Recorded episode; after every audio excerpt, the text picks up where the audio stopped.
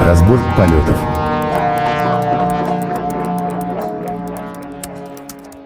Добрый день, добрый вечер, доброй ночи. С вами снова ваши любимые позывные вашего любимого подкаста «Разбор полетов».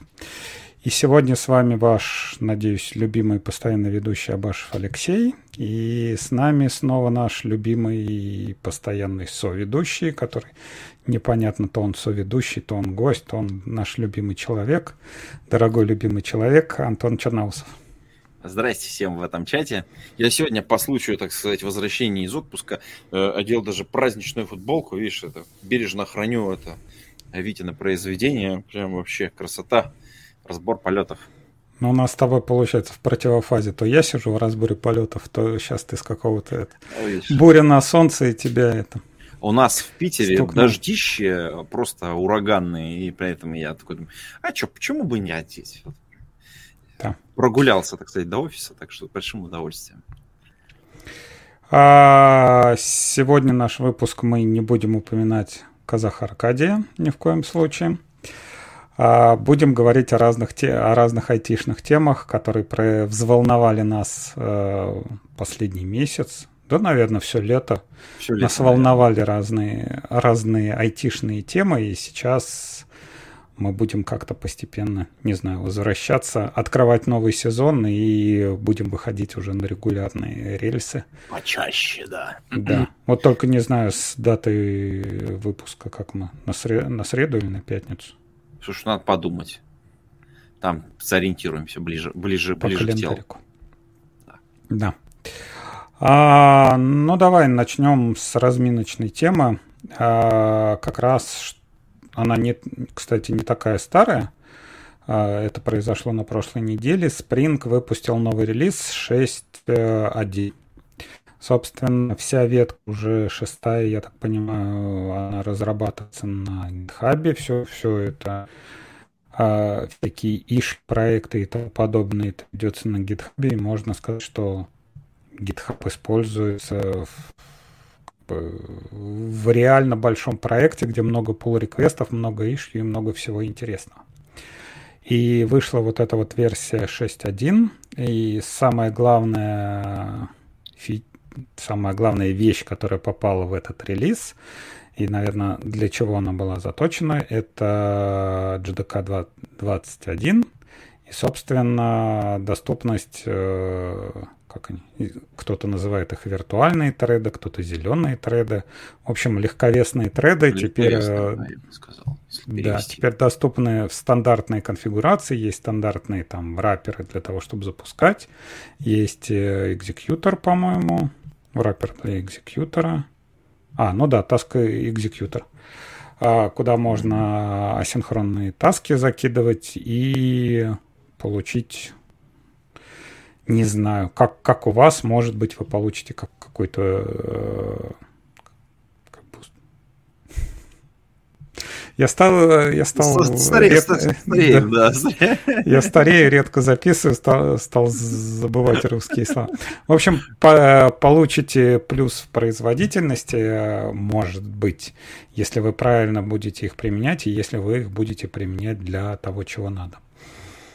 А, но, наверное, что как раз с точки зрения серверлес и что, наверное, Антон подметил для себя – это поддержка Project Crack. То есть э, у нас в полезняшках несколько раз...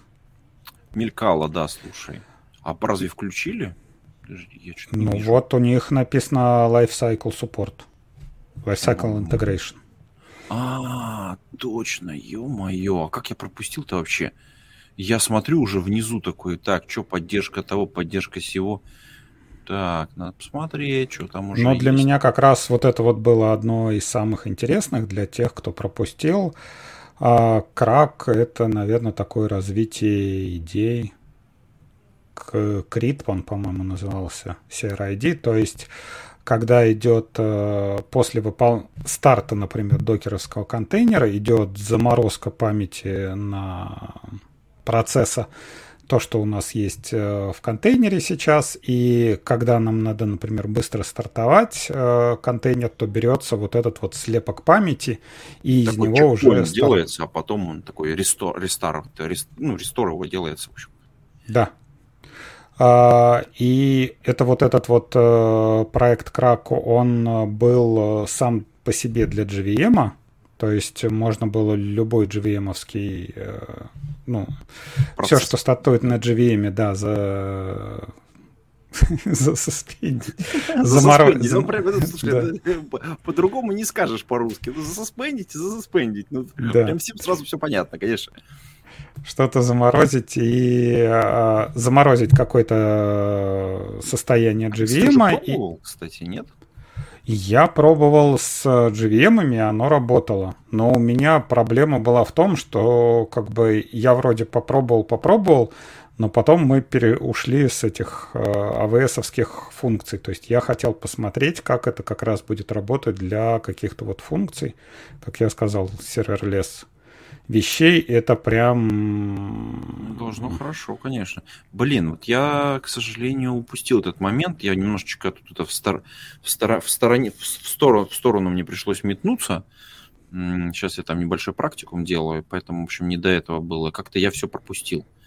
А, но раз тут уже вышел уже 6.1, можно, короче, потихонечку подключаться и смотреть. Кажется, это будет интересно. Надо какую-нибудь демку собрать или уже кто-нибудь собрал, посмотреть. Ну, а, вот эта э, идея вот с размораживания этих слепков и почему, собственно, нужна поддержка, когда слепок размораживается, какие-то дополнительные ресурсы, например, которые у вас там, не знаю, внутри JVM заморозились, ну, не знаю, допустим, кэш, да, какой-то вы заморозили в памяти, вам надо актуализировать текущее состояние. И, соответственно, вот это вот можно было делать как бы через JVM, а вот, вот эта вот поддержка как раз в Spring, она позволяет с помощью событий, которые есть э, в, в Spring, на них среагировать и сказать, ну, например, типа, я вот сейчас вот восстановился из снапшота, дай-ка я там обновлю, проверю, что есть подключенные девайсы, или там проверю, что есть в кэше там какие-нибудь данные, что-то такое. А, насколько я помню, вот мы проводили тестирование, JVM стартовало вот в самом-самом минимальном... Блин, ну мы тогда, кстати, без GDP, без подрезания GDK, по-моему, стартует 300 миллисекунд. Вот с такими вот э, этими снапшотами она стартовала там порядка 50 миллисекунд, ну, в пределах сотни. То есть э, позволяет... Ну, серьезная, серьезная экономия. Да. Конечно.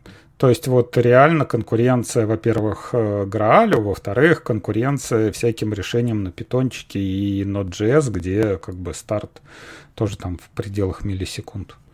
Ну По... да, особенно если у тебя прогретые экземпляры, то есть у тебя прям там вообще красота, конечно. Э, ну, интересно, вот, блин, у нас пока такого нету. Надо, конечно, собрать демку сначала в АВС, посмотреть, как это все будет работать.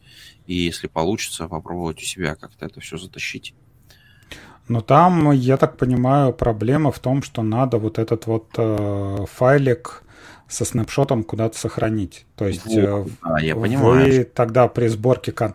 то есть вот у вас при сборке контейнера надо запустить э, JVM, чтобы она собрала, чтобы она все вот эти вот классы, которые у вас application прогрузились, и внутрь вот этого имиджа вам надо сохранить вот этот вот снапшот потому что это указывается как бы как э, параметр командной строки, куда сохранить снапшот и откуда его брать. Вообще вот это вот как бы пляски, это было с IBM-овской GVM. Я помню там, когда еще появился вот как-то кэш классов, он G, GC, GCS или как-то uh-huh. так. То есть, когда он классы загружал в память, там как-то их компилировал, что-то делал, и... А это стандартная как бы ну, GDK-шная фича. То, что он классы загружает и куда-то сохраняет. Uh, да. Слушай, ну на самом деле, вот я смотрю, тут прям, прям много всего наворотили. О, даже поддержку Kotlin сделали, слушай. Ну, в смысле, как раз шедулинг. Я смотрю, дальше тоже Kotlin рутины. Туда протащили. М-м. Ну, вообще очень интересно, как бы то, что Spring как раз сказал вот это вот все. давайте-ка мы отрезаем поддержку предыдущих GVM, и вот с новых, как бы, с нового, с чистого листа мы начнем э, делать наш спринт, Смотреть где, будущее. да, где не надо тащить вся, всякую старую муть. Это как раз офигенно, и вот для таких больших проектов отдельные ветки для там старых GVM и для новых GVM, это прям как бы большой плюс. У меня то же самое есть, э, ну, вот этот вот проект, который для S3 там. И, например, переход на AWS SDK с первой версии на вторую вот как раз вот стоит того, чтобы прям сказать, ребята, все, старые GDK мы не поддерживаем, вот у нас следующая версия, вот мы двигаемся вперед как раз. И как раз можем проверить, как работает 7VR. То есть вот, вот у нас главный пример, когда major инкрементится и что он ломает по сравнению с предыдущими версиями. Это, кстати, э, вот эта обратная совместимость, это, с одной стороны, большое благо, а с другой стороны, это, конечно, такой груз, который ты тянешь, тянешь, тянешь, тянешь. И если у тебя нет какого-то процесса по вот этому реновации, я бы так сказал, вот, э, кажется, что ты в какой-то момент просто непосильную работу начинаешь делать. Ну да, надо... Я помню, кстати, вот эта история, вот э, для многих э, в андроиде же очень долго как бы там вот пытались все поддерживать, все так обратно совместимость, ничего новенького. И там пока вот и вот вот история с Котлином, почему он так круто взлетел в свое время, как раз именно потому, что все новобонные фишки сразу у тебя начинали работать. И, блин, да, давайте, давайте тащить, все. И все такие, так, подожди, подожди, что происходит? Ну-ка, давайте остановим это все. Но нет, уже этот поезд уже не остановить. Ну да. Ну, то же самое это как у JavaScript тоже там двигался, двигался, а потом появились всякие TypeScript и тому подобное компиляторы, которые просто используют предыдущий язык просто как ассемблер, а все остальное на нем двигается вперед. Вообще интересно, я не знаю, ты, наверное, следишь за каким-нибудь техрадарами или что-то такое, сколько уже народу на Spring 6? Перешло? А, нет, к сожалению, я вот э, про шестой спринг ничего тебе не скажу прямо сейчас. С точки зрения цифр, прям у меня под рукой ничего нету.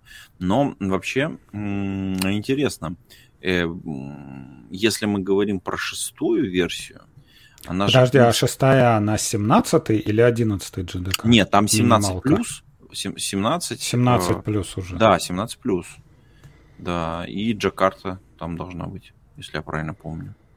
Ну, насколько я помню, как бы на 17 что-то там порядка 15-20% от всех проектов сейчас. Ну, То есть, да. ну, в принципе, как-то среди них, может быть, Spring тоже как-то мигрировали. На самом деле, я думаю, что это, это, это как это? В любой, в любой компании всегда есть кто-то, кто очень сильно заинтересован в том, чтобы втащить новую версию. Это же всегда процесс очень сложный, особенно если у тебя распределенная команда, если у тебя много микросервисов, то есть тебе нужно очень-очень аккуратно, так сказать, особенно в общей кодовой базе, вот эту вот миграцию произвести, чтобы у тебя ничего по дороге не отломалось. Я думаю, что если мы... Ну, я, я бы закладывал на год все-таки вот эту миграцию до ощутимого процента. Ну, честно говоря, вот это вот это самая такая херовая вещь, которая может произойти с разработкой, потому что появляется один какой-то человек такой, а вот типа мы, мы затаскиваем, не знаю, вот этот проект на 17 да, вот он перетащил, а остальные 100 500 проектов, у них как бы используются тулзы, да, э, там, не знаю, куча тулзов, да, куча тулзов для сборок, и все такие, а, а тут они начинают собирать на своем GDK, и тут вылезает типа класс файл, там, как он там, класс version uh, unsupported, да, да, да, что-то такое. И, и как бы нету такой как это Но, сказать, ну, решимости на то, чтобы мигрировать прям все. Это консистентное на... решение должно быть. Что, типа мы тратим время на то, чтобы мигрировать нашу кодовую базу. У нас проект, мы вот такими частями так-то едем с такой-то скоростью. Все должны понимать, когда это произойдет, как надо подготовиться, что надо сделать там, и так далее. И это ресурсы, в общем. Надо понимать, что это, в общем, про... а, причем чем больше как бы компании, чем больше как бы проектов, чем больше они связаны с друг другом, тем сложнее. Ну, как бы здесь магии-то никакой нету. Как бы. Ну, надо работать, надо делать. Что тут сделаешь? Ну, что ж, что ж. Ждем появления, так сказать, э, так сказать, докладов по, соответственно, замечательному Spring фреймворку и его особенностям, потому что вот это вот, э, как ты сказал, э, Project Crack, Crack, мне кажется, очень потенциально интересный для всяких разных демок. Э, там всякие сравнения по скорости, latency, там покрутить, так показывать всякую разную магию. Мне кажется, это вполне себе вот э, осенний сезон, который буквально скоро-скоро начинает, э, стартует, конференции, мне кажется, он будет богат на подобного типа доклады, и будем с большим удовольствием ждать, потирать ручки и сказать, ого, ждем. Вот, Не, думаю, ну что... они, опять же, вот эта штука, она интересная на таких вот, как это, как, как они, серверлес решениях типа функций или что-то такое, что тебе надо быстро стартовать, не знаю, отработать и сдохнуть. Да, это работать, это catch and fire, да, такой, такой получил, загорелся, быстренько все сделал, пяу, Потому что как бы Java сама по себе, она вот типа один раз ее стартанул, и вот она что-то ну... сидит там, тихо жует, там память свою сидит в уголке. Это как бы другой вариант использования. Ну, смотри, тут очень важный момент. Я сейчас, э, э, как это, если вот статистику посмотреть на, по, по языкам программирования, вообще с точки зрения использования в рамках serverless, то статистика очень такая упрямая.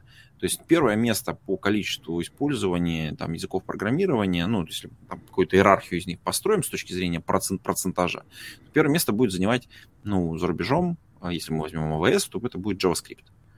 Ну, ну и вокруг, соответственно, там все, все, что вокруг настроено, да. Второе место будет занимать Python. И потом только будет идти Java, Go и так далее. То есть, ну, там, с какими-то отрывами, причем приличными. Вот. А вот эта история начинает, кстати, становиться интересной. Ты такой, типа, опа, подождите, у тебя очень быстрый старт. То есть ты, ты начинаешь по-настоящему конкурировать с э, прогретыми рантаймами, ну, потому что там И питоновские рантаймы действительно можно прогреть очень хорошо, причем с точки зрения платформы. А здесь ты, ты от платформы не зависишь, как бы тебе пофиг, в общем-то. Это то, что мы хотели, и оно наконец появилось. Блин, аж крутяк. Mm-hmm. Вот. Ну, это, опять же, это serverless контейнеры, вот это все наше любимое, оно, опять же, начинает очень сильно ролять. Э, вот. Эм, очевидно, что это... А, да, я говорил про статистику зарубежную, а давайте я еще накину статистики российской. Ну, я про Яндекс Клауд немножечко вставлю, 5 копеек, да. Был один квартал, когда у нас JavaScript вылез на первое место с точки зрения вот статистики использования языков программирования.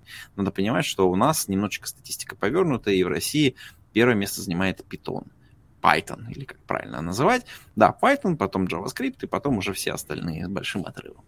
Вот. А теперь я надеюсь, что через какое-то время... Надо, короче, срочно надо пилить демки с контейнерами, и вот этим стартом быстрым, и говорить, а, ребята, Java, наконец-то, наша любимая, она вот в serverless, вперед, очень быстро. Ой-ой-ой. Ну, короче, общем, Наконец-то вы можете писать на Java. Да, да, да. Вопрос в том, что как бы Java разработчиков хрен найдешь, они очень дорогие. Да ладно. А так-то? Что значит дорогие? По сравнению с чем дорогие? По сравнению с чем? По сравнению с теми, кто работает за доширак. Ладно, хорошо, не будем комментировать это. А, что, едем дальше? Давай, давай, следующая темка. Так, а мы, наверное, поговорим про анонсмент, который случился, вот, кстати, не скажу, 25 августа. Это даже сегодня случилось. Это а, что, про что говоришь? Про... Это про инициативу, которая называется OpenTF. А, да, да, да, да, да. Ну это, конечно, это. Это Тут прям свежак-свежак. Вводный про Terraform. Да. А, собственно, под э, TF тут понимается Terraform. И Давай начинаем... главную завязку сначала расскажем, что там изначально случилось, прежде чем вот, э, так сказать, вот этот анонсенс, э, так сказать, обсуждать. Да, собственно, завязка такая. Две недели назад, вот, кстати, я, я чего-то это не видел в новостях, он мимо как-то меня прошло и в Не-не-не, там прям жестко бомбануло на самом деле, все так напряглись, мне кажется, прям вообще конкретно. А вот, кстати, Вольт, Волт, не, как он, Волт. Да, да, да, да. Это причем тоже. по всем проектам, то есть должно было пробежаться. По-моему, и Волт тоже как бы зацепила смена лицензии. Мы, мы, о чем мы начи... говорим? Мы говорим да. о том, что компания HashiCorp, э, у которой, конечно, совершенно замечательный и всеми используемый Terraform, э, внезапно решила поменять лицензию для своих продуктов. Ну, то есть там целый ряд. То есть Terraform это только один из них. Вот. И поменять лицензию очень хитрым образом. Э, то есть, с одной стороны, вроде как, ну, ребята, пользуйтесь, если с нами не конкурируете. Вот. А а нет, заносите деньги. Да. А, вот, кстати, во-первых, Харши Корп, он известен тем, что они авторы еще консула, кто использует как бы такой продукт. Весьма популярный в свое время да. продукт. А, блин, как это читается? Волт.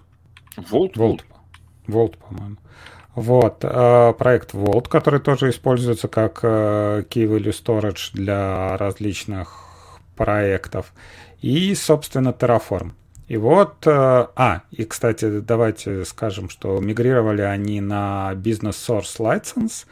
Это BSL, это лицензия, которую придумал разработчик MySQL, когда начали пилить компанию MariaDB. Угу. Мария Диби.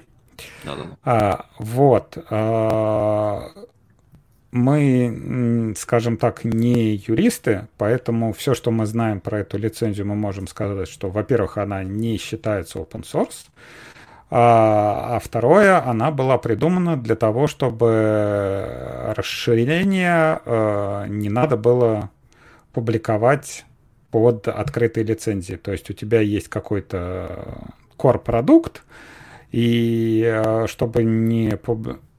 не публиковать какие-то дополнительные вещи, которые ты делаешь для него, они вот придумали такую лицензию BSL, и которую типа продвигали везде, что вы можете бизнес делать э, на open source. То есть у вас основной продукт остается open source, но если вы не конкурируете и нигде ничего не делаете, то вы там можете свои какие-то экстеншены, на которых зарабатывать бабки. Вот, и, собственно, тут вот еще в новостях первая э, вот эта вот сборка, которая Max Scale Maria DB, она была первая под этой лицензией, и возможность продавать продукт. То, что люди возбудились э, сменой лицензии, ну, опять же, мы, мы тут не юристы, мы не скажем, насколько оно, скажем так, адекватно, да, то есть, ну, может, это просто, типа, open Terraform бы осталась там open source, там репозиторий остался бы open source с провайдерами, а вот они бы там какие-то свои Terraform клауды, они бы под бизнес-сорс лицензии. Ну, как бы а, людям в любом случае это движение не понравилось, и они написали OpenTF. Так надо пояснить, почему не понравилось-то. Не понравилось, потому что это внезапно очень серьезный бизнес-риск. То есть не просто людям не понравилось, это не понравилось бизнесам, большому количеству бизнесов. Это прям серьезное обсуждение у многих компаний там идет, обсуждают, ребят приходят и с друг другом еще и консультируются, что типа, подождите, а вы что думаете по этому поводу, а вы что делаете? Ну, потому что реально Terraform Э, очень серьезный инфраструктурный проект, э, несмотря на то, что, казалось бы, он небольшой с точки зрения количества инженеров, которые его одновременно поддерживают. Да, там а... в этом манифесте говорят, что пять инженеров его поддерживают full time.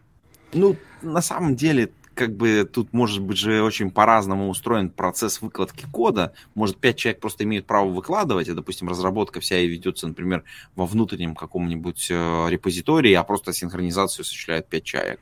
Ну, так тоже может ну, быть по, устроено. по реквесту, да. Ну, да, да. Но тут сразу вспоминается, как этот мультик э, «Жил-был пес», когда там этот волк сидит такой, что теперь как я? Это к тому, что э, как бы...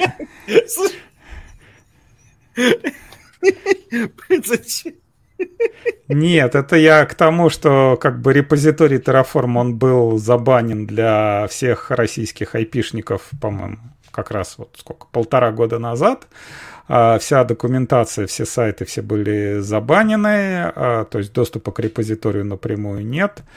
А, как бы Здра... Ну, да, Здравствуйте. Теперь... Да? да. Теперь и мы. Теперь вы посмотрите, что такое как бы корпорация, когда она решает, типа, а, все, хватит, ребята, закрываемся. Да. Вот. А, собственно, новость это сегодняшняя, прям свежак-свежак для вас. Да, 25 августа, это прям вот буквально, что сколько там часов прошло. Не то чтобы сильно много. Да, но как минимум сейчас ничего такого нету. Я думаю, все обрадуются, если появится репозиторий, из которого можно напрямую будет чуть без всяких прокси и закачивать всех провайдеров. Не надо каждый раз переключаться туда-сюда на Terraform Init. Плюс как бы дополнительные типа TerraGrant, я надеюсь, они хоть как-то присоединяться к этому движению будут поддерживать, потому что, ну, по большому счету, Terraform такая единственная альтернатива, наверное, Cloud... А, ну вот Flow еще. Ну, я не знаю, насколько популярен. Про Flow мало Flow, народу не слушает. то, чтобы сильно популярен, я бы вот... Тут, конечно, есть у любого продукта есть всегда фанаты, вот, но если мы говорим вот, опять же, то есть чтобы продукт стал жизнеспособным, в него должны вкладываться достаточно серьезные ресурсы. Э, и ресурсы должны быть как-то немножечко диверсифицированы. То есть, э, несмотря на то, что там либо там должны быть крупные какие-то компании, которые одновременно там договорились, что окей, мы вместе поддержим этот продукт, либо много маленьких, но которые готовы там на регулярной основе как-то там серьезно донатить в виде, ну, в виде реальных э, инженеров, которые full time будут заниматься этим конкретным продуктом. И э, если мы говорим об этой инициативе, которая объявлена, но пока непонятно, во, во что она выльется, то сейчас вот э, в инициативе участвует более 100 компаний, э, и ну, большое количество, так сказать, инженеров заинтересованно смотрят, так сказать, в сторону этой инициативы. Э, важный момент, что пока еще мы не, ну, там есть GitHub репозитории, конечно же, естественно, там есть как, как бы как, там потихонечку. Ну, ничего, ни, ничего там есть, там, там есть э, GitHub Маниф... организация, да, в котором есть манифест и все, пока ничего нет. Обещают э, начать выкладывать э, репозитории. Ну, собственно, это вот как раз и главное, что... Ждем ждем. Потому что такой вот репозиторий, который будет open source, который будет открытый и доступен для всех, без всяких, как они их называют, экспортных ограничений, да, и там всяких э, надписей в модулях типа Путин, это как бы было как бы хорошо. Вопрос, э, как бы это, как это, сейчас я скажу. Э, когда, как это, э, open source, это же, ну, открытый не значит бесплатный. Э, как бы бесплатный не значит открытый. Как бы тут вот ситуация такая, что мы ждем, что продукт станет от, открытым. А, но понятно, что если ты хочешь долгосрочно пользоваться, то придется в него вкладываться.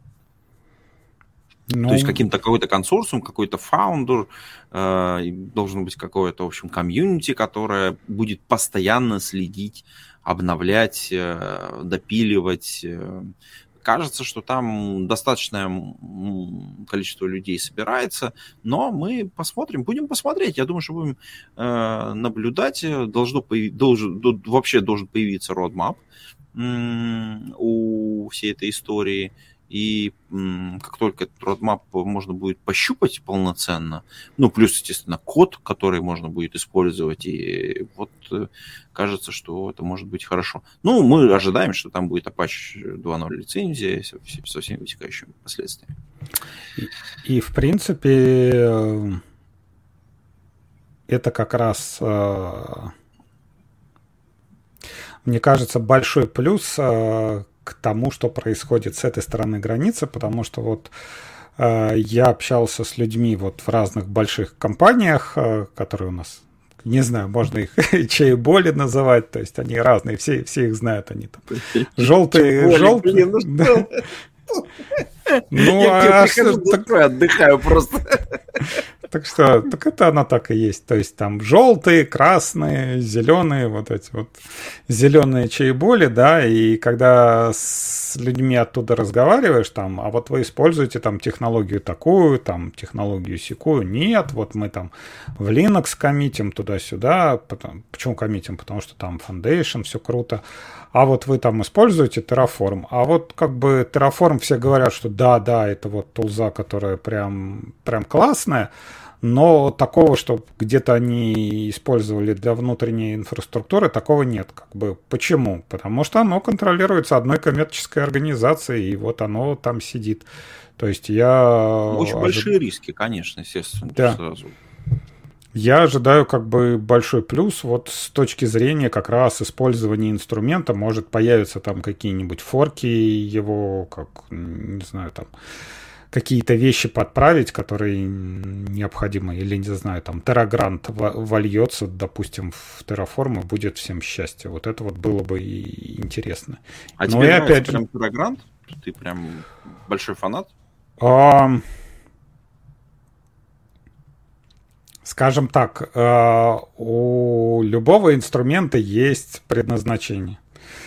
И э, Terraform бывают ситуации, когда там Terraform избыточен. Но если у тебя, вот ты как бы пописал Terraform, пописал его там несколько лет, и после этого ты понимаешь, где там идет переиспользование, где там э, где какие-то вещи не надо писать или где какие-то вещи надо вот переделывать, и вот тут вот у тебя появляется Terragrant, ты прям становишься его фанатом прям во все поля. У нас э, на предыдущей работе давно-давно э, с помощью Террагранта описывалась инфраструктура, и там шло, шла генерация файлов. То есть вот у тебя как бы есть там э, в Terraform э, вариант э, переиспользования в виде модуля. А там можно, например, делать такие файлики, типа снипет, то есть это как бы не модуль, а файлик, который тебе внутрь твоего проекта попадает, но при этом ты его можешь, например, э, как-то он на рутовом уровне у тебя получается. И это прям офигенно удобно, как для э, избежать дубликации кода, и при этом не, не переусложнять с модулями. Я прям проникся. Ну, то есть это попытка избежать там модулей, по сути дела, получается такая. А, ну, в принципе, да. То есть... Э... Я не помню, почему Тарагрант мимо меня прошел. Я помню, что я на него смотрел. Я вот сейчас вот смотрю. Э, я помню, что у меня где-то даже примеры есть прикопанные. А почему я не стал погружаться. А потому что он, я тебе говорю, если у тебя есть там два, два файлика Terraform, то Terragrant тебе вообще не нужен. А когда тебе нужна репликация инфраструктуры, там, там вот, кстати, есть офигенная штука типа run, run all. То есть ты запускаешь, ну вот у тебя в, в отдельных папочках есть описание твоей инфраструктуры, там, не знаю, допустим, регион А, регион Б, регион С. И ты вместо того, чтобы, например, э, Terraform Apply внутрь, каждого, внутрь каждой папочки заходить, ты делаешь на рутовой папочке run all, и он у тебя все, все регионы прямо раскатает одной командой. Ну да, то есть получается... А, run all plan еще же там... Да.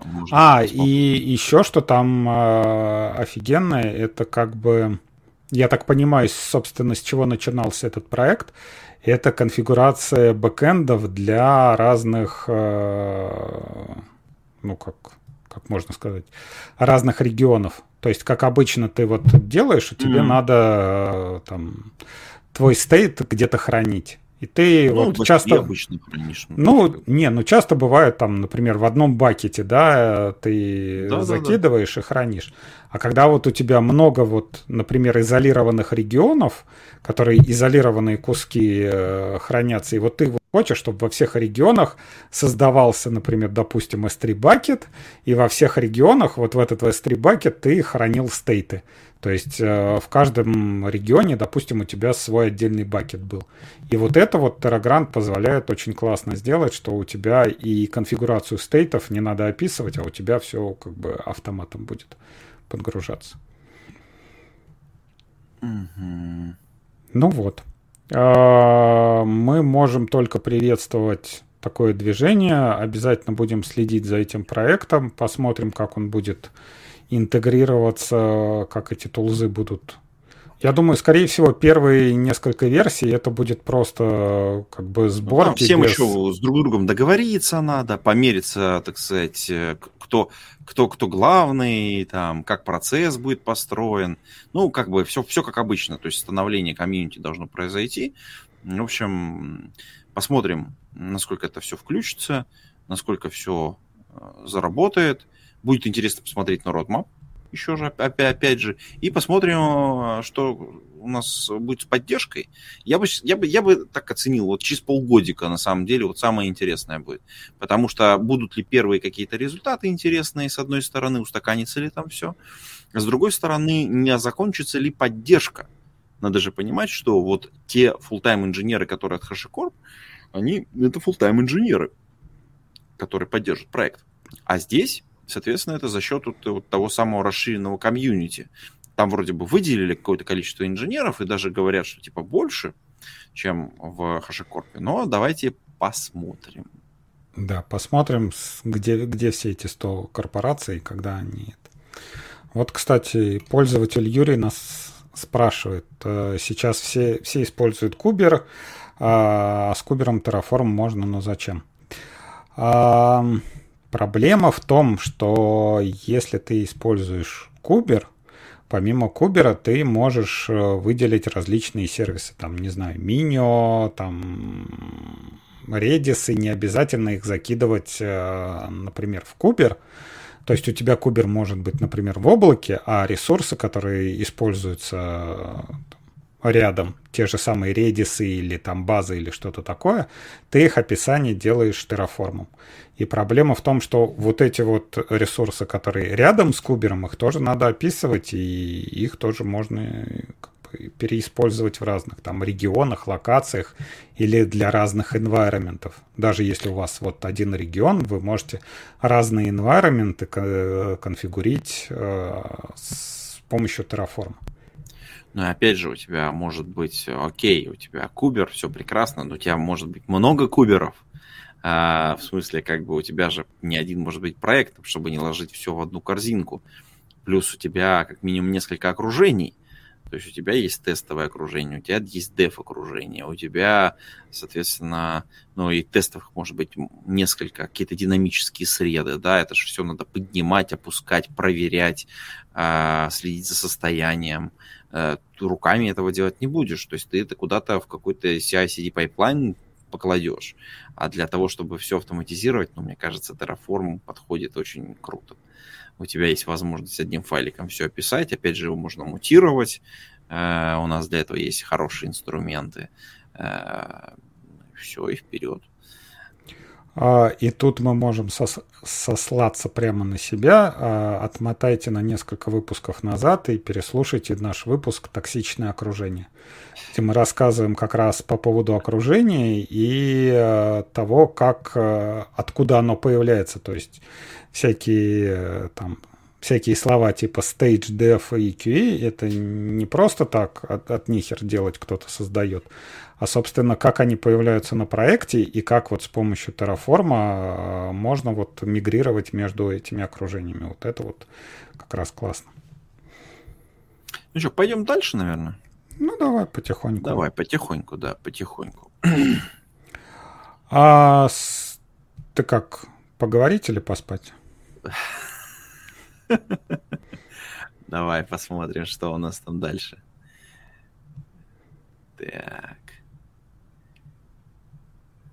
Блин, ну что-то у меня это от, отвалили. А, ну блин, мне я дико извиняюсь. Э, переключаюсь тут между как это, после, как это, руки уже забыли, как это, после отпуска, как бы, куда там что-то тыкать, ё После отпускная депрессия. Да-да-да-да-да-да-да. Слушай, давай выбери какую-нибудь тему. Что-нибудь. О, Slack Migration. Ну, как раз вот э, тема, связанная с, э, с нашей предыдущей, с Terraform. А, собственно, Slack э, нам вкидывает новый термин. Честно говоря, я, я не слышал до этого, он мне не подавал. Мне тоже, кстати, не попадался. Не попадался. А, вот, э, называется Cell Architecture. То есть, э, как это, клеточная, клеточная архитектура, как-то так, наверное, я да. не знаю, как перевести-то. Собственно, в чем идея? А, у нас э, есть такие клетки внутри своей инфраструктуры. Они их называют как availability зоны, но это, я так понимаю, какие-то изолированные вещи, может даже изолированная сеть, э, там VPC или что-то такое в терминах там тех же самых клаудов и тому подобного. Вот, э, внутри которых содержится, собственно, бизнес-логика, и при этом хранится тоже дан, данные. То есть они подразумевают, что данные, которые относятся к пользователям, там, к чатам и к тому подобное, они хранятся внутри одной ячейки. И вот э, клетки. И вот э, над этими клетками у них э, установлен load-балансер, который на, на базе пользовательского айдишника понимает, куда надо сохранить, вернее, куда надо направить пользователя, в какую ячейку, и он конкретно пересылает э, вот всех пользователей вот в какую-то конкретную ячейку, которая к ним ассайнится там вот это тоже хранится на load балансере в там у них, по-моему, Динамо, я не помню. Как, как, ну, в общем, как, как-то персистентно такой sticky session, который помимо того, что у тебя куки, конкретно пользователя привязывает э, конкретные ячейки. Ну, Слушай, у этих ячеек интересная особенность, мне кажется. Это же, по сути дела, автономные единицы, по большому счету. И в этом смысле, э, судя вот по тому описанию, которое есть в статье, ссылочку можно приложить будет к подкасту, вот получается, что у тебя там полноценная рабочая общая, ну как, э, несмотря на то, что у тебя распределенная система, у тебя все происходит вот конкретно локально. То есть какие-то процессы, наверное, все-таки есть, Э, но они, в общем, скорее там, не уникальные для конкретного приложения. Получается, что ты открыв... Э, как это, находясь как можно ближе к пользователю, ты открываешь новую ячейку, когда понимаешь, что у тебя там ну, есть э, какое-то большое количество пользователей. Если я правильно понимаю, то они, так сказать, так как много-много-много одинаковых процессов, получается, под какой-то, не знаю, объем создают новую клетку вот такую. Клетка это получается полноценно полностью все приложение, база данных, все, что, что там должно быть, и они так одни, одним щелчком разворачивают это в новой автономной зоне, где э, можно приземлить большое количество пользователей. Не гонять там по сети, не платить какие-то трафики, э, не платить э, дополнительные э, пересылку какие-то большого количества информации, и в этом смысле это в некотором... Я думаю, что это, вот эта вся история, она выросла из финопс каких-то практик. То есть они, скорее всего, посчитали какие-то косты и решили, что вот такое пере, пере, такая переделка их инфраструктуры поможет им экономить деньги. Было бы, кстати, интересно посмотреть, насколько это действительно так, насколько они экономят благодаря этому. Но, по-моему, в статье, вот я не вижу, я так вот по, по диагонали посмотрел, нету никаких данных, а, насколько это им дороже или дешевле обходится в относительно предыдущего их решения. А, ну, я думаю, обходится, конечно, дороже, потому что вот эта вот ячейка, она стоит дороже, то есть там и лот балансер, и, и бэкэнд кластер, и хранилище, и все это делается как CloudFormation. Да, вот он, он используется такой вот юнит, с помощью которого они масштабируются и перекидывают пользователя от одного к другому. А, я думаю, это стоит, конечно, гораздо дороже, чем у тебя там один бэкэнд кластер или там один storage, который... А вот я не уверен абсолютно, потому что вот смотри, какая история. Во-первых, у тебя, так как эта ячейка, она может быть достаточно небольшой, то есть, в отличие от... Э, ее обслуживать проще, она сама по себе дешевле. То есть, тебе, ты можешь на маленьких ресурсах это делать.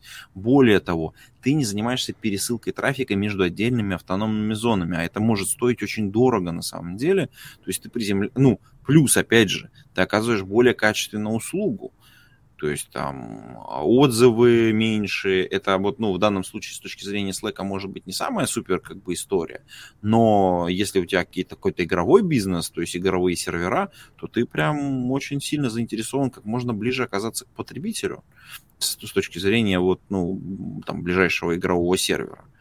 Это удержание пользователей, это реальная как бы польза для, так сказать, бизнес-метрик каких-то разде... отдельных. То есть оно, мне кажется, кумулятивно должно, должно оказывать определенный эффект. Поэтому, мне кажется, в общем, не факт, что это дороже. Э, я бы хотел все-таки цифры увидеть. Потому что деш... дешевые, дешевые виртуалки, э, дешевые какие-то истории, ну, потому что просто, просто объем маленький. Мы, когда говорим, мы поднимем кластер, ну, понятно, кластер может быть большой, особенно если у тебя действительно большой распределенный распределенная система, опять же, в распределенной большой системе у тебя возникает масса проблем. А, они таким образом, создавая вот эту вот э, а, маленькую изолированную историю, они очень сильно уменьшают э, как это, и локализуют проблемы, связанные с потенциальными взломами, проблемами с точки зрения масштабирования, ну и так далее. То есть вот как-то пересечение данных. Ну, смотри, у меня главный вопрос к такой архитектуре – это, собственно, данные. То есть э, я могу себе представить, что вот там, у них DynamoDB в одной ячейке, да, в какой-то находится. Ну, хорошо, вот мои данные сохранены в этой ячейке. А, мы подразумеваем, что эта ячейка может сдохнуть. Окей, хорошо, вы меня переключаете с ячейки номер 2 там, на ячейку номер 3. А мои данные-то остались в той ячейке. Как, как вы себе это делаете? А мне кажется, вот, кстати, в статье не написано, что они переключают тебя на другую ячейку. Мне кажется, они в той же автономной зоне создают, а, ну, ну, как бы не, заново не, разворачивают. Нет, нет, у них вот там вот прям в статье приведен э, график трафика, где они э, показывают, как они там, не знаю, из двух э, этих из трех зон одну отключают и перенаправляют людей вот с помощью лот-балансера на две других ячейки. Я вот полез, у них ссылка вот с их статьи на AWS, который, собственно, типа ага, ага. такой референс implementation. И у них вот написано, я так понимаю, вот эта вот архитектура ячеек, она как раз выросла из какого-то такого, как он называется, когда весь сервис представлял из себя одну ячейку, потом э, давайте-ка мы реплицируем, а давайте мы реплицируем до, до потери пульса. То есть у нас n, n всяких ячеек, потому что вот тут вот написано, что каждая ячейка, она привязана к конкретному пользователю, а для всех новых пользователей э, Cell э, всю информацию о пользователе раскидывает по всем кластерам. То есть вот я так понимаю, когда изначально какие-то пользователи, которые находились там в одной, в первой ячейке, который был бэкэнд, они там так и остаются, а вот все новые пользователи, данные о них, они как раз раскидываются по всем остальным ячейкам. Может быть, идет э, как раз дублирование, не знаю, там вот, например, Кажется, информация... Что там какое-то должно быть умное, умное бэкопирование данных. Ну, как этот э, какой-нибудь раунд-робин, вот давайте мы о, о новых пользователях, мы закидываем, например, там в первую и третью ячейку, да, и если первая сдохнет, то мы знаем, что вот этих пользователей мы можем перекинуть на третью ячейку. Угу. Ну, короче, надо поч- почитать вот, вот историю с, с, с, с как же, как они вот интересно это все делают? Нет, тут вот есть ну, там такой пример, вот... Пример же э, модельного нет, вот что меня бесит. Нет, mm. вот э, дальше там вот ссылка есть. Сейчас я тебе могу даже скинуть или... Где ты тут? Чатик наш. Давай вот. Mm-hmm. А, ну это PDF-ка а, вот такая архитектура, и там написано вот внизу, что они собирают все модификации через Kinesis, то есть говорим mm-hmm. Kinesis, подразумеваем кавку. Все это они пихают в Data Lake, и после этого все это они запихивают в Amazon Афину, то есть это э, типа база данных. То есть по-хорошему оно как бы не получается такая, что данные прям все изолированы, но они, видимо, собирают все модификации через эту Кафку в какую-то свою базу данных и потом разливают по нужным ячейкам. Или, Интересно, например, там... Кстати, да, получается, то есть они делают такой бэкап, по сути дела, благодаря ну, общей системе и системе ячеек. То есть у тебя есть источник правды, и у тебя есть как бы, ну, там, текущая, условно говоря, версия, а, из которой отливаются как бы в обратную сторону как бы апдейты. Да. Ну вот, э, возвращаемся к вопросу Terraform, surprise, surprise, без того, чтобы у тебя была описана инфраструктура со всеми этими. Ну, там вот у них э, написано CloudFormation, но как mm-hmm. бы мы говорим CloudFormation, подразумеваем те же яйца, только сбоку Terraform. Как бы без все него так, ты так, так, да, без него ты эти новые ячейки не раскатишь. Ну, а знаешь, что еще интересно? Ведь э, по факту это у тебя такой как бы, э, ну, стандартный как бы элемент. То есть у тебя есть э, прям готовый набор сервисов, которые прям вот, ну, как это, копия такая, чпоньк, чпоньк, чпоньк, чпоньк. Да, да. Более того, получается такая история. У тебя благодаря этой истории э, обновление всей, ну, всей твоей инфраструктуры, его же можно безболезненно сделать. Новую версию ты ее выкатил, проверил, что там все окей, и у тебя, по сути дела, вот этими целсами, ну, как бы, э, очень, очень легко оперировать. То есть ты раскатываешь новый целс, переводишь туда данные пользователей э, и э, через лот-балансер просто их переключаешь. Как ну, только да. они все туда перешли, ты просто гасишь эту ячейку полностью и все. Но у них, вот, да, вот у них э, в статье описано, что как бы в случае какой-то проблемы с деплоем, опять же, вот эта вот ячейка, они прям вот деплоит CloudFormation прям вот, вот этой вот ячейкой деплоит. Если что-то по пошло не так с этой ячейкой с деплоем, то они переключают трафик и э, там как бы возможно оставить какой-то... Я вот, честно говоря, не знаю, насколько это адекватно там, потому что написано, что надо обеспечить возможность инженерам пускать какой-то трафик, внутрь этой ячейки, чтобы понять, что она э, типа вернулась. Ну, хорошо, тогда для всех тех, которые, которых пустили в эту ячейку, оно тогда будет висеть, не работать и что-то такое. Ну, как бы интересно. Ну, как минимум. Угу. А, и Что, вот поговорим вот, про время? Да. А, еще вот тут вот спрашивают, типа, а ячейка не равна у Slack Workspace? А, Мне кажется, нет. Это нечто большее, то есть это прям такой большой... Нет, я так понимаю, что Workspace — это пользователь. То есть вот как раз данные одного workspace это вот и есть один пользователь, который хранится в какой-то ячейке. И вот в какой-то ячейке может быть много таких workspace как раз. Вот. Я согласен. Вот это как это, это вот звучит как правда. Но давай как бы это мы как это пальцем в небо же. Ну мы как это всегда о чем-то. Как это вчера мы были физики-ядерщики, сегодня мы все расследователи авиакатастроф. Сейчас мы все, все знатоки архитектур целовских. Первый раз ее увидели, никогда не слышали, теперь мы знаем, как оно все работает. Ты хорош, ты подготовился прям, слушай. Да. А, поговорим про время. А, собственно, тут статья а, называется «Очень много...» Как это? Не подразумеваю.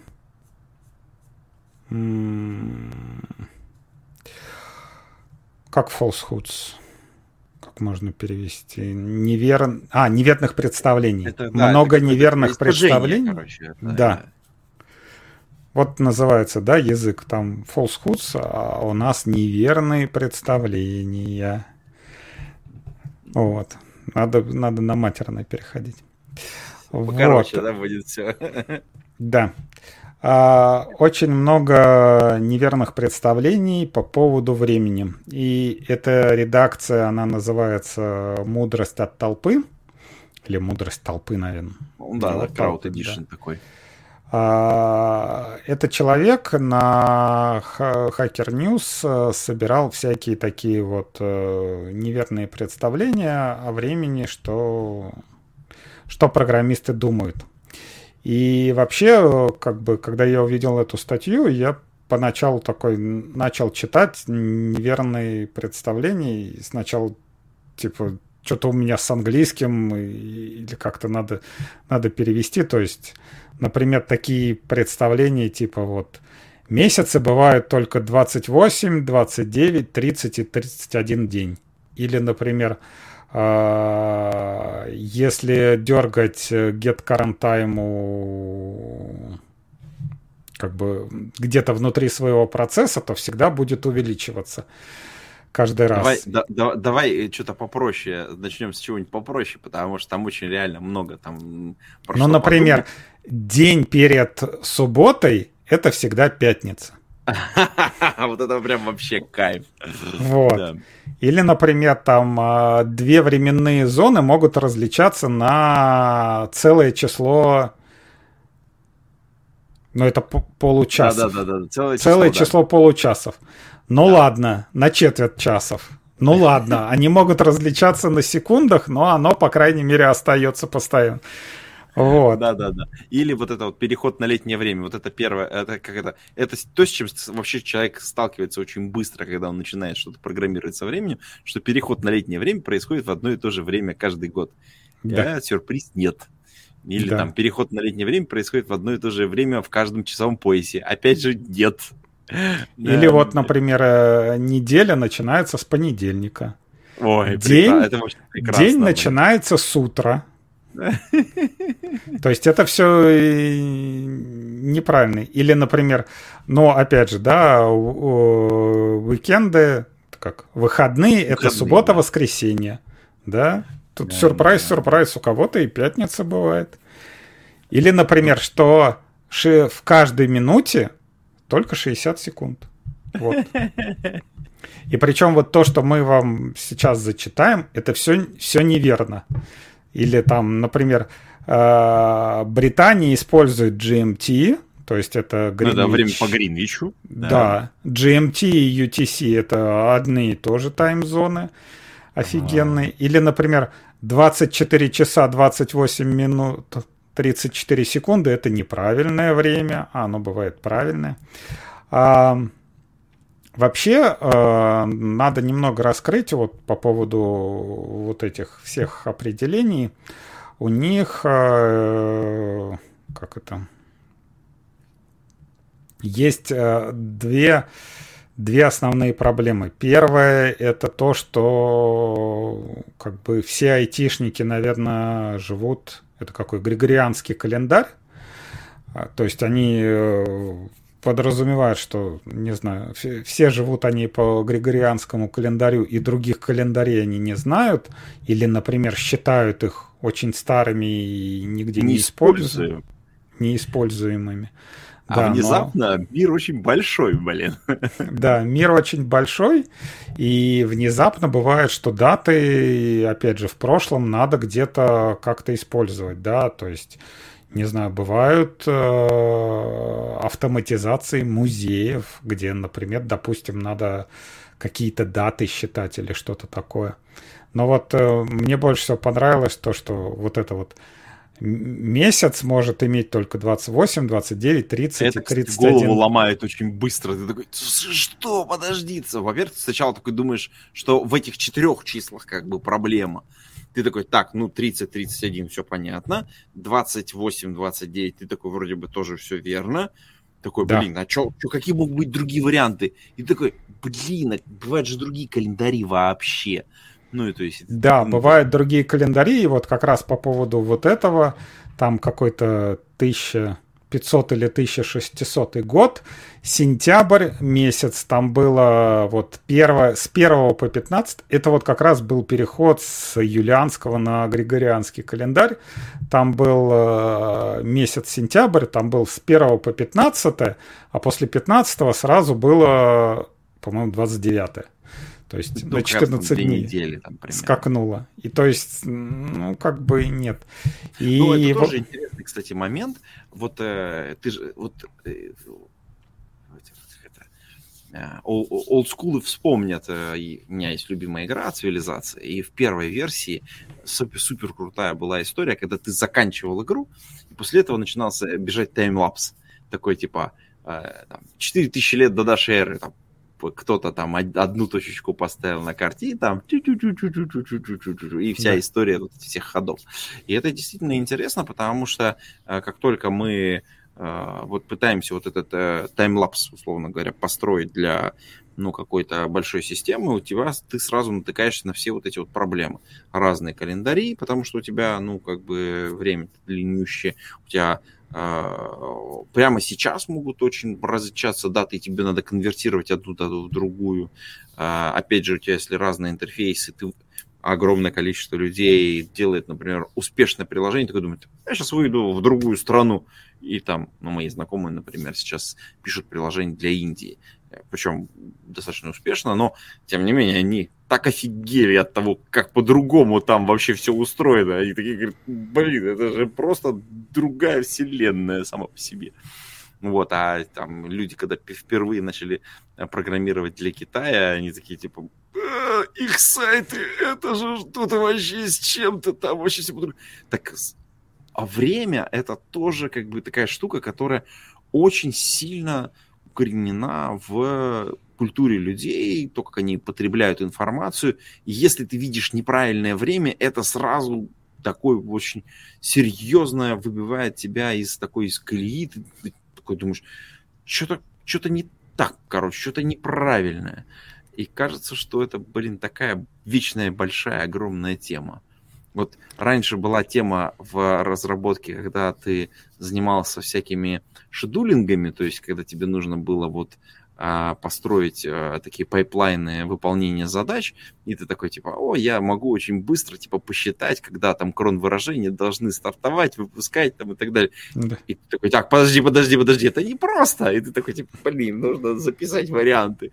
Вот. А тут, когда у тебя подъезжает еще и календарик, ты такой, так, подожди, пользовательский интерфейс, сейчас я данные пересчитаю. В общем, не просто это все. Ну да, собственно, то, что мы рассказали, например, там, не знаю, вы можете подумать, что, а, это там, кому надо какие-то там 1500-е года или что-то такое, типа сейчас, сейчас нигде этого не используется, но помимо этого, вот там вот как раз по поводу временных зон. И сюрприз-сюрприз, мы все как бы такие подразумевали. Ну вот, да, вот мы видим глобус, вот глобус разбит там на 24 часа, типа вот там каждый сектор это типа сдвигается час. на час, да.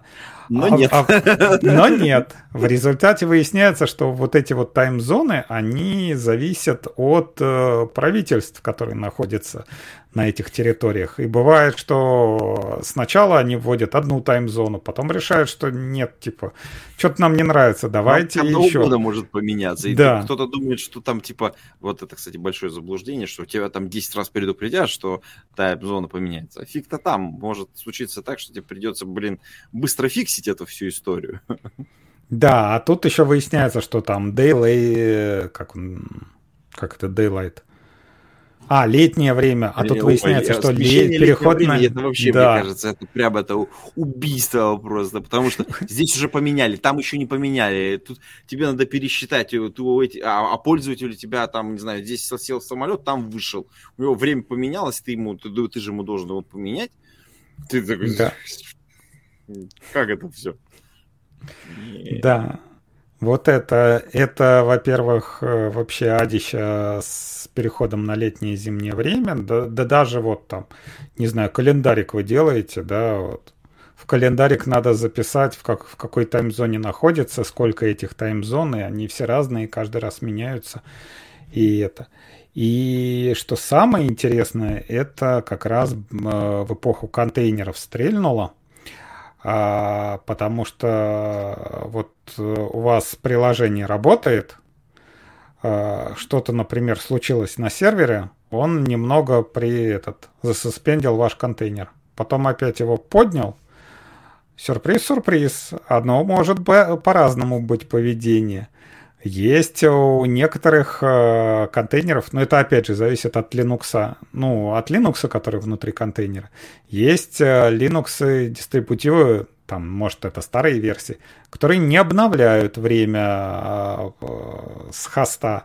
Есть те, которые обновляют. То есть, вот, например, у вас работает приложение, оно работает, например, там 10 часов, там 10 часов 1 минута, 10 часов 2 минуты, а потом она 10 часов там 45 минут. Куда девался кусок? То есть вы, под... вы Это поставили... расследование, да-да-да, начинается. Да. То есть вы там, не знаю, подразумеваете, что у вас таск будет запускаться там каждые 10 минут, и тут оп, с, внезапно вы выясняете, если вы будете смотреть на время, вы пропустили два запуска таска. И тут давайте, давайте еще подзапустим. Или, например, вот опять же, та же самая ситуация, когда этот, как он называется, там пример, то, что у вас время всегда идет, ну, как бы... Увеличивается. Ну, да, это, всегда увеличивается, вы такие замечательные, да, делаете. А тут э, внезапно ваше приложение сидит в контейнере, а тут э, хост э, решил этот NTP проверить. Типа, время у меня... Какое у меня время? Ой, а что-то время у меня ушло назад. И тут он раз отсчитал время назад, Linux контейнер отсчитал время назад, и тут внезапно выясняется, что вы оказались в прошлом. Если вы считали, что у вас там должен увеличиваться, увеличиваться, увеличиваться на current current time millis, то оно не увеличивается. Вообще очень такая интересная статья, и э, там идет ссылка на Hacker News. Э, почитать, э, вот люди добавляли вот разные такие кейсы. False, да, разные кейсы. Это, конечно, я думаю, из своей практики вот так вот сидеть, ковырять в носу и придумать такое невозможно часто за вот каждым, Там каждым этим сообщением какая, какая-то чувствуется боль. да. Ну, вот я лично попадался на, не, на не, ну, как бы, очевидно, не на все, но вот я так сходу среди вот этого списка, по-моему, штук 8 нашел, на которые я точно наступал. Ну, то есть, как бы, и кажется, что вот если вот ради удовольствия вот почитать, с одной стороны, это ты можешь посмыковать свои старые какие-то истории, а с другой стороны, если ты с этим постоянно работаешь, мне кажется, это, блин, супер полезный какой-то материальчик. Да, может быть, ты никогда с ним не будешь сталкиваться, но чисто вот так вот для разнообразия он может иногда вам э, сэкономить, я не знаю, там, часы жизни. Ну, если вы все это просмотрите и как бы поймете, из-за чего могут быть какие-то такие недотымки вы, опять же, можете использовать для интервью. Спрашивать. можно над кем-нибудь, да, поржать, поспрашивать. Типа.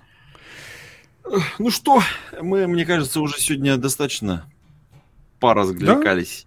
Да? да, сегодня мы разогрелись хорошо. А, были интересные темы, были, было что-то свеженькое, было немного старенького. Надеюсь, то, что мы обсудили в этом подкасте, оно держим как этот как это, держим кулачки за Terraform, надеемся, что наконец-то она станет нормальным тулзом, который Надо завести будильник, надо завести будильник реально на полгода и через полгодика посмотреть, что у нас сейчас август заканчивается, да? Значит, ну, если у них что-то получится, я думаю, мы о них узнаем в новостях. Это... Да, ну, окей. Но я бы на самом деле серьезно где-нибудь в феврале, в конце февраля поговорил, что у них там как получается. Чисто, знаешь, ретроспективно, так сказать, вспомнить, кажется, будет интересно. Что, давай за, за финалем. Да. А, внизу подо мной вы видите ссылку на Telegram разбор фит. Это наш канал с полезняшками, куда мы выкладываем все самое интересное, что происходит. А, под Антоном Черноусовым вы видите транслитерации надпись «Голодный». Так он себя называет в кругах, к которым он близок. Попрощайся со всеми. Да. Ну что, э, пейте кофе, пишите Java. До скорой встречи. Да, и с вами был ваш любимый ведущий Абашев Алексей. Всем пока. Встретимся пока. скоро.